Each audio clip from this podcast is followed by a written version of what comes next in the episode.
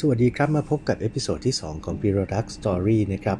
วันนี้จะมาพูดเรื่องต่อจากเมื่อวาน คือเรื่องของอนาคตที่มาถึงแล้วในปัจจุบันนะครับ เกริ่นนิดนึงก่อนว่าในช่วงที่ผ่านมาเนี่ยมีโอกาสได้เข้าไปสู่กลุ่มต่างๆ ที่มหาลัยต่างๆเนี่ยได้ทำขึ้นโดยนักศึกษาเก่านะครับเพราะว่าเป็นช่วงโควิด แล้วก็หลายๆที่ก็เปิดตลาดออนไลน์ เริ่มจากจุฬาธรรมศาสตร์มั้งแล้วก็มอชอที่ผมจบมาก็มีหลายกลุ่มเหมือนกันนะครับสังเกตได้อย่างหนึ่งว่า หลาย ๆ คนมีเส้นทางชีวิตที่แตกต่างออกไปจากช่วงที่ตัวเองเรียน หรือว่าแตกต่างไปจากสิ่งที่ตัวเองเรียนมาโดยสิ้นเชิงเลย เราจะเห็นวิศวกรไปทำอาหาร เราจะเห็นสถาปนิกมาขายรถ เราจะเห็นนักวิทยาศาสตร์ ไปทำการเกษตร เราจะเห็นคนที่จบเกษตรไปทำบ้านจัดสรร อย่างนี้นะครับเต็มไปหมดเลย เพราะฉะนั้นเรื่องนี้จริง ๆ มันมีมานานแล้วว่าคนที่จบ ปริญญาตรีเรียนในสิ่งนั้นสิ่งนี้มานะครับ ก็ไม่ได้เดินทางไปในเส้นทางที่ตัวเองเรียนรู้มา 4 ปีในมหาวิทยาลัยซะอย่างเดียวนะครับ เรากลับพบว่าหลายคนเนี่ยไม่ได้ใช้ความรู้ในสิ่งที่ตัวเองเรียนในมหาลัยสักเกิน 20-30%เลยนะครับ ส่วนใหญ่ที่จะเป็นความรู้โดยทั่วไป แล้วก็เป็นการหาความรู้ใหม่ ๆ เพิ่มเติม ในในการทำสิ่งต่างๆ ให้เป็นในการเรียนรู้ความรู้ใหม่ ๆ ในการหาความรู้ใหม่ ๆ จากแหล่งต่างๆนะครับซึ่งในระยะเวลาที่อินเทอร์เน็ตเฟื่องฟู ระยะเวลา 10 ปีที่ผ่านมาเนี่ยสิ่งเหล่านี้มันกำลังเติบโตเติบโตขึ้นเรื่อยๆ เติบโตขึ้นเรื่อยๆ อย่างมากคนสามารถหาความรู้ได้จากแหล่งต่างๆนะครับไม่ว่าจะเป็นคนที่มีบล็อกมีเว็บไซต์ในการ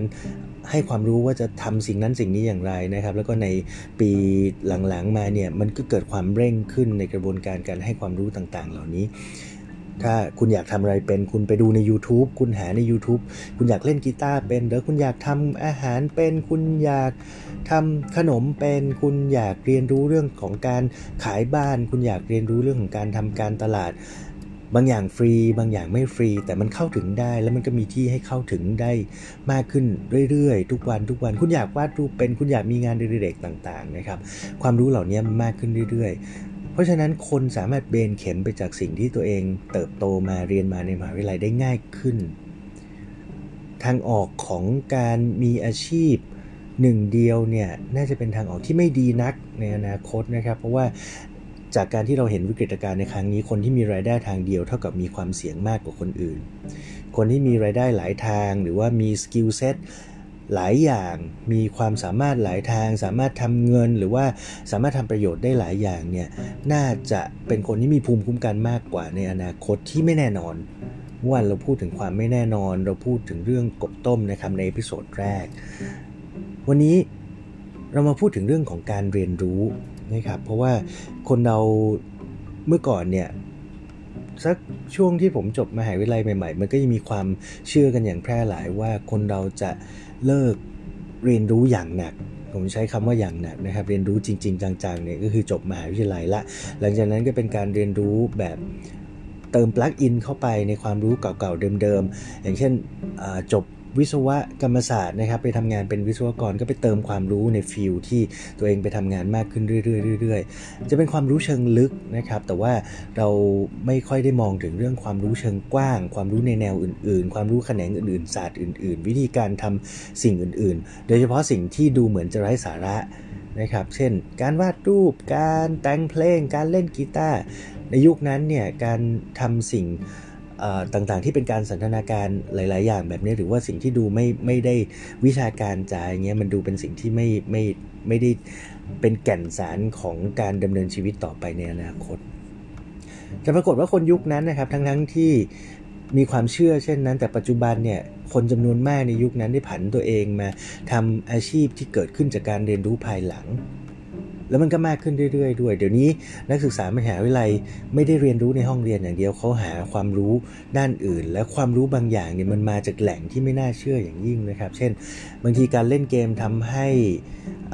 ทักษะในการใช้ภาษาดีขึ้น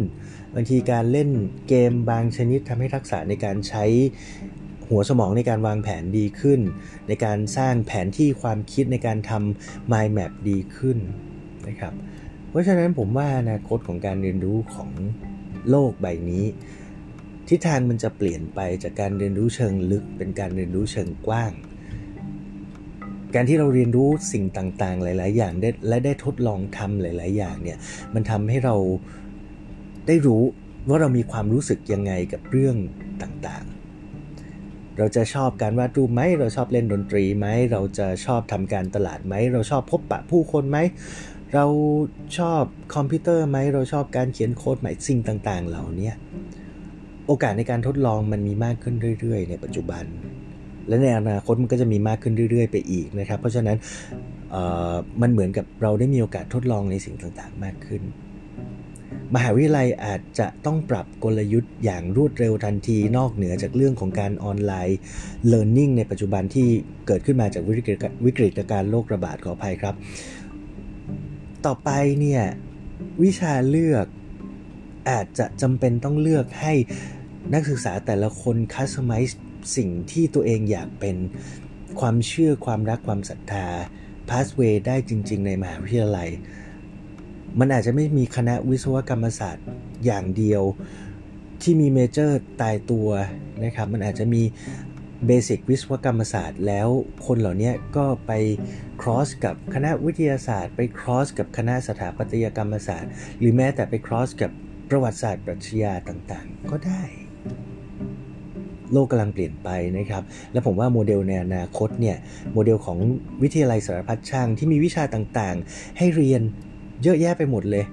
แต่ว่าซอยออกมาเป็นเซสชันย่อยๆ20-30 ชั่วโมง 3-5 วัน 2-3 อาทิตย์ซอยออกมาเป็นเซสชันย่อยๆ แล้วให้เราเติมปลั๊กอินความรู้เหล่านั้นไปในตัวตนของเรา ปริญญาใบหนึ่งในอนาคตอาจจะไม่ได้มีค่าเท่าเมื่อก่อน ความรู้ทักษะและความชำนาญในสิ่งต่างๆ ที่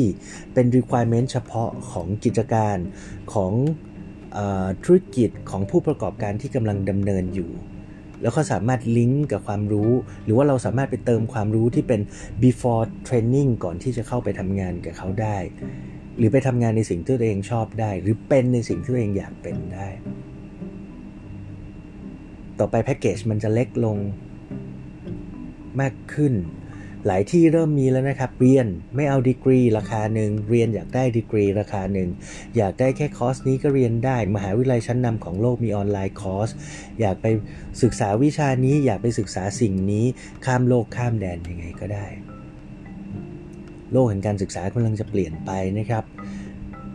สิ่งที่ไม่เคยเปลี่ยนแปลงอย่างหนึ่งคือคนที่หยุดเรียนรู้ คือคนที่เริ่มต้นเดินทางสู่หนทางของความล้มเหลว เพียงแต่ว่าสิ่งนี้มันกำลังใหญ่โตขึ้นเรื่อยๆ โลกของเรากำลังจะก้าวสู่ยุคของการ lifelong learning สำหรับทุกๆสาขาอาชีพสำหรับทุกๆ ความชำนาญสำหรับทุกๆ ความเชื่อ เพราะทุกสิ่งเปลี่ยนแปลงได้อยู่เสมอนะครับ ภูมิคุ้มกันที่ดีที่สุดของเราคือการที่ตาดูหูฟังเรียนรู้ว่าโลกกำลังเปลี่ยนแปลงไปทางไหน อะไรเป็นสิ่งที่จำเป็นในวันพรุ่งนี้ อะไรคือสิ่งที่เราอยากเป็นในวันพรุ่งนี้ และอะไรจะเลี้ยงชีพ เลี้ยงตัวเราเองและช่วยเหลือจุนจุนเจือสังคมต่อไปในอนาคตได้ การเรียนรู้ในวันนี้ไม่มีวันสิ้นสุดครับ การเรียนรู้ในอนาคตไม่มีวันสิ้นสุด ต่อไปเราจะเข้าถึงสิ่งต่างๆ ได้ง่ายขึ้นและเชื่อไหมครับว่าถ้าเราเข้าถึงสิ่งต่างๆ ได้ง่ายขึ้น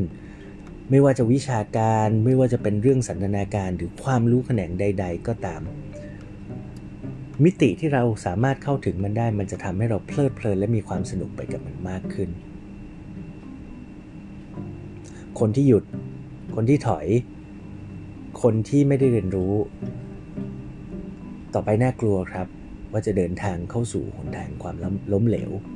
คนที่จะไปต่อได้ในยุคที่คนเป็นสิ่งที่ต้องการน้อยลง AI คอมพิวเตอร์และเครื่องจักรจะเข้ามาทดแทนที่คนได้มากขึ้นเรื่อยๆ คนที่จะไปต่อได้คือคนที่เรียนรู้ต่อไปเท่านั้นครับ พบกันในผู้สดหน้านะครับกับพีรรักสตอรี่วันนี้ขอบคุณครับ